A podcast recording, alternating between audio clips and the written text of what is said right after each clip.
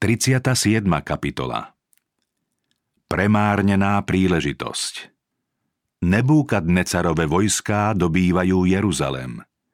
Mesto i chrám sú v troskách. V deviatom roku Citkijovej vlády prišiel babylonský kráľ Nebúkadnecar s celým svojim vojskom proti Jeruzalemu a obklúčil mesto. Vyhliadky Judska boli beznádejné. Hospodin povedal ústami Ezechiela. Ja som proti tebe. Ja, hospodin, som vytiahol meč z jeho pošvy. Späť sa už nevráti. Vtedy stratí odvahu každé srdce, ochabnú všetky ruky, každý duch zmalátnie a všetky kolená sa roztečú ako voda. Vylejem na teba svoj hnev, oheň svojej zlosti zapálim proti tebe a vydám ťa do moci surových mužov, ktorí sú majstrami v ničení. Na pomoc obklúčenému mestu chceli prísť egyptiania, no chaldejci v snahe zadržať ich prestali načas obliehať hlavné mesto Judska. V Citkijovom srdci svitla nádej, preto sa prostredníctvom svojho posla obrátil na Jeremiáša so žiadosťou, aby sa modlil k Bohu za hebrejský národ. Prorok však odpovedal, že chaldejci sa vrátia a zničia mesto. Spravodlivosť začala pôsobiť a tvrdošíný národ už nemohol odvrátiť Božie súdy. Hospodin varoval svoj ľud. Neklamte sa, chaldejci neodtiahnu. A keby ste pobili aj celé vojsko chaldejcov, ktoré bojuje proti vám, a ostali by z nich len niekoľkí ťažko ranení muži, všetci by povstali vo svojich stanoch a spálili by toto mesto ohňom.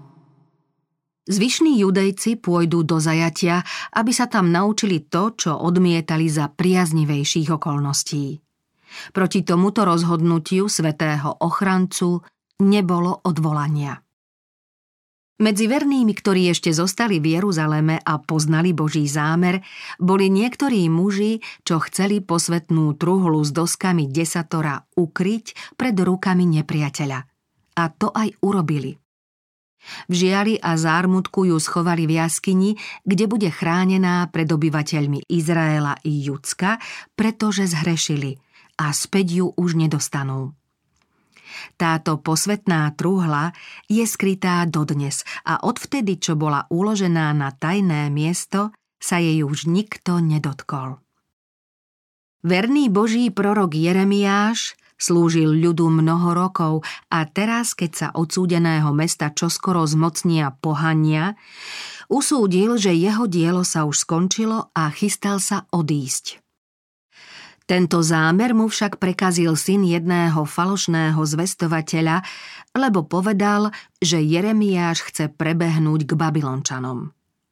Prorok, ktorý judejcom mnohokrát varovne pripomínal, aby sa podrobili Babylončanom, toto nepravdivé obvinenie poprel, ale kniežatá sa nazlostili na Jeremiáša, zbili ho a dali do väzenia. Nádej, ktorá začala klíčiť v srdciach kniežat a ľudu, keď nebúkadne carové vojská šli na juh odrážať egyptskú armádu, sa rýchlo rozplynula. Hospodin povedal Ja som proti tebe, egyptský kráľ, faraón. Moc Egypta bola ako zlomená trstina. Potom poznajú všetci obyvatelia Egypta, že ja som hospodin, pretože bývali trstinovou oporou domu Izraela.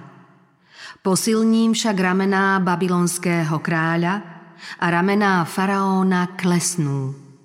Potom uznajú, že ja som hospodin, keď vložím svoj meč do ruky babylonského kráľa a keď ho vytasí proti Egyptu.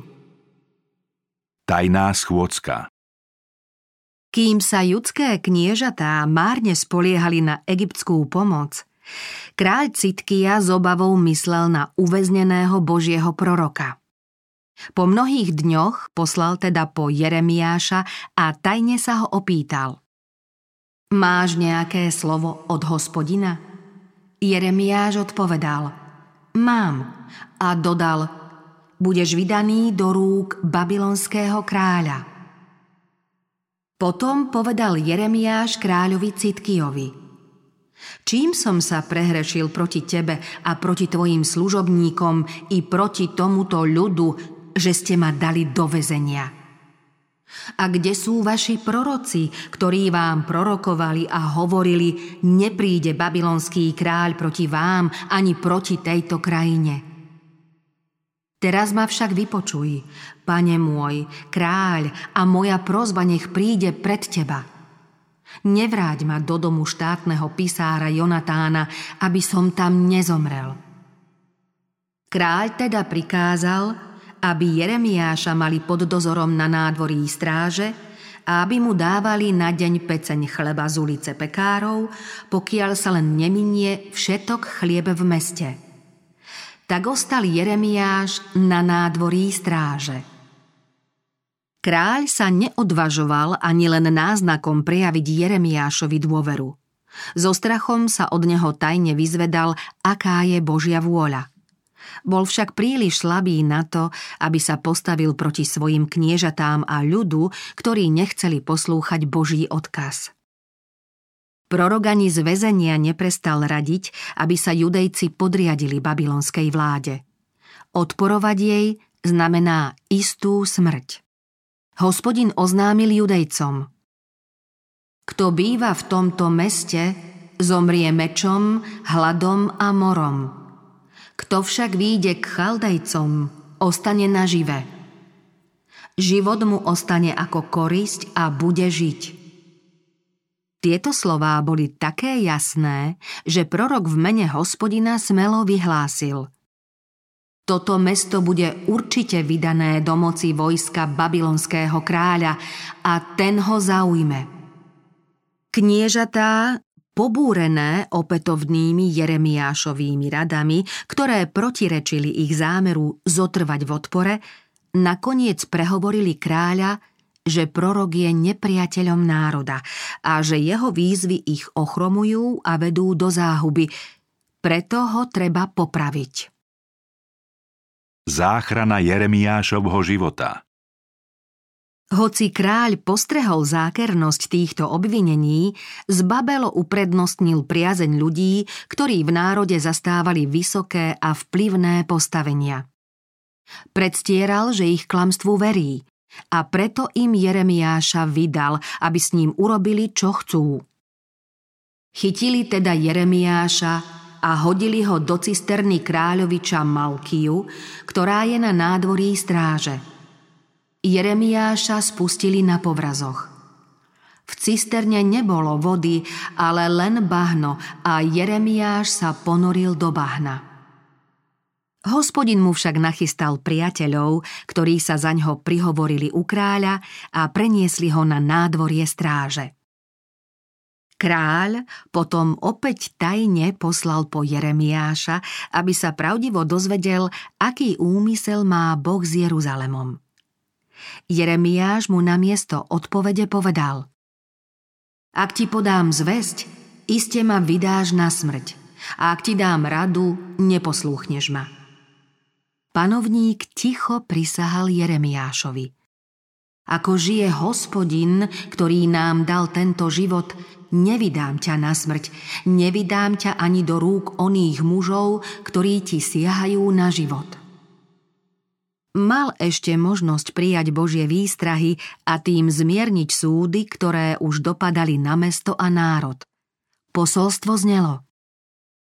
Ak sa naozaj vzdáš kniežatám babylonského kráľa, ty ostaneš nažive a toto mesto nebude spálené ohňom. Ostaneš nažive ty i tvoj dom. Ak sa však nevzdáš kniežatám babylonského kráľa, toto mesto bude vydané chaldejcom do rúk a tí ho spália ohňom a ani ty im neunikneš z rúk. Kráľ so strachom v hlase odpovedal. Bojím sa judejcov, ktorí prebehli k chaldejcom, že ma vydajú do ich rúk a budú si zo mňa robiť posmech. Prorok ho ubezpečil – nevydajú ťa. Potom naliehavo žiadal. Poslúchni hospodina v tom, čo ti zvestujem a dobre sa ti povedie, aj ty ostaneš nažive. Hospodin do samého konca dával najavo, že ochotne preukáže milosrdenstvo všetkým, ktorí sa podriadia jeho spravodlivým požiadavkám.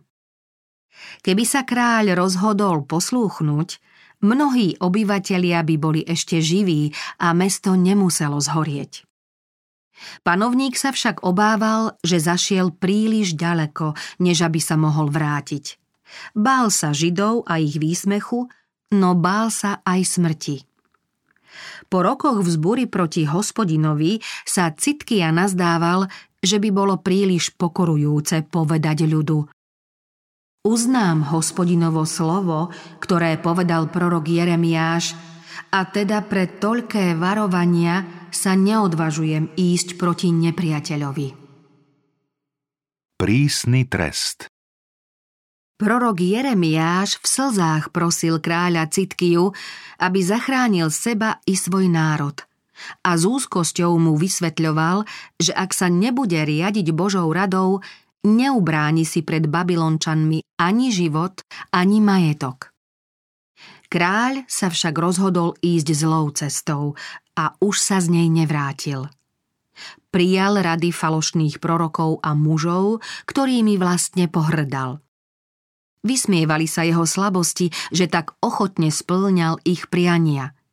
Za cenu slobody vlastného rozhodnutia sa podriadil mienke zmanipulovanej väčšiny. Hoci sám nechcel robiť zle, nebol schopný odvážne sa postaviť za spravodlivú vec.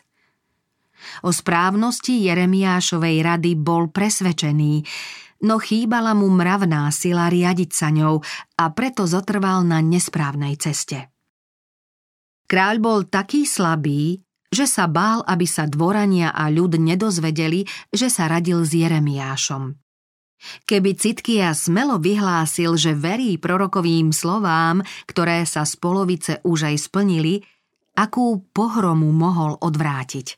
Mal povedať, posluchnem hospodina a zachránim tak mesto pred úplným zničením. Nemôžem ignorovať Božie príkazy pre strach či priazeň ľudí. Milujem pravdu, nenávidím hriech a príjmem radu všemohúceho. Keby to bol urobil, ľud by si ho bol vážil pre jeho odvahu a váhaví by sa boli pevne postavili na správnu stranu. Svojou nebojácnosťou a správnym rozhodnutím mohol zožať obdiv a získať si oddanosť ľudu. Mal by širokú podporu a Judsko nemuselo prežívať takú biedu, krvi prelievanie, hlad a požiare. Za svoju hriešnú slabosť musel Citkia znášať trest. Nepriateľ sa privalil ako lavína a spustošil mesto.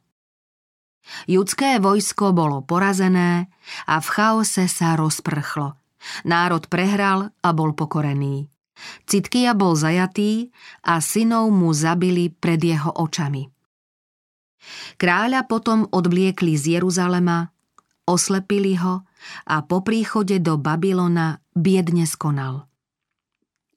Chaldejci neušetrili ani nádherný chrám, ktorý vyše štyroch storočí zdobil vrch Sion. Spálili Boží dom, zrúcali hradby Jeruzalema, ohňom spálili všetky jeho paláce, čím zničili i všetky cenné predmety. V čase, keď Nebúkadnecar bezohľadne pustošil Jeruzalem, mnohí unikli hrôzam obliehania, no neskôr boli pobytí mečom. Niektorí z tých, ktorí v meste zostali, najmä veľkňaz, starší a kniežatá kráľovstva, boli odvlečení do Babylona a tam ako zradcovia popravení. Ostatní zajaci slúžili Nebúkadnecarovi a jeho synom až po nastolenie perskej vlády, aby sa tak splnilo slovo hospodinovo vyslovené Jeremiášom.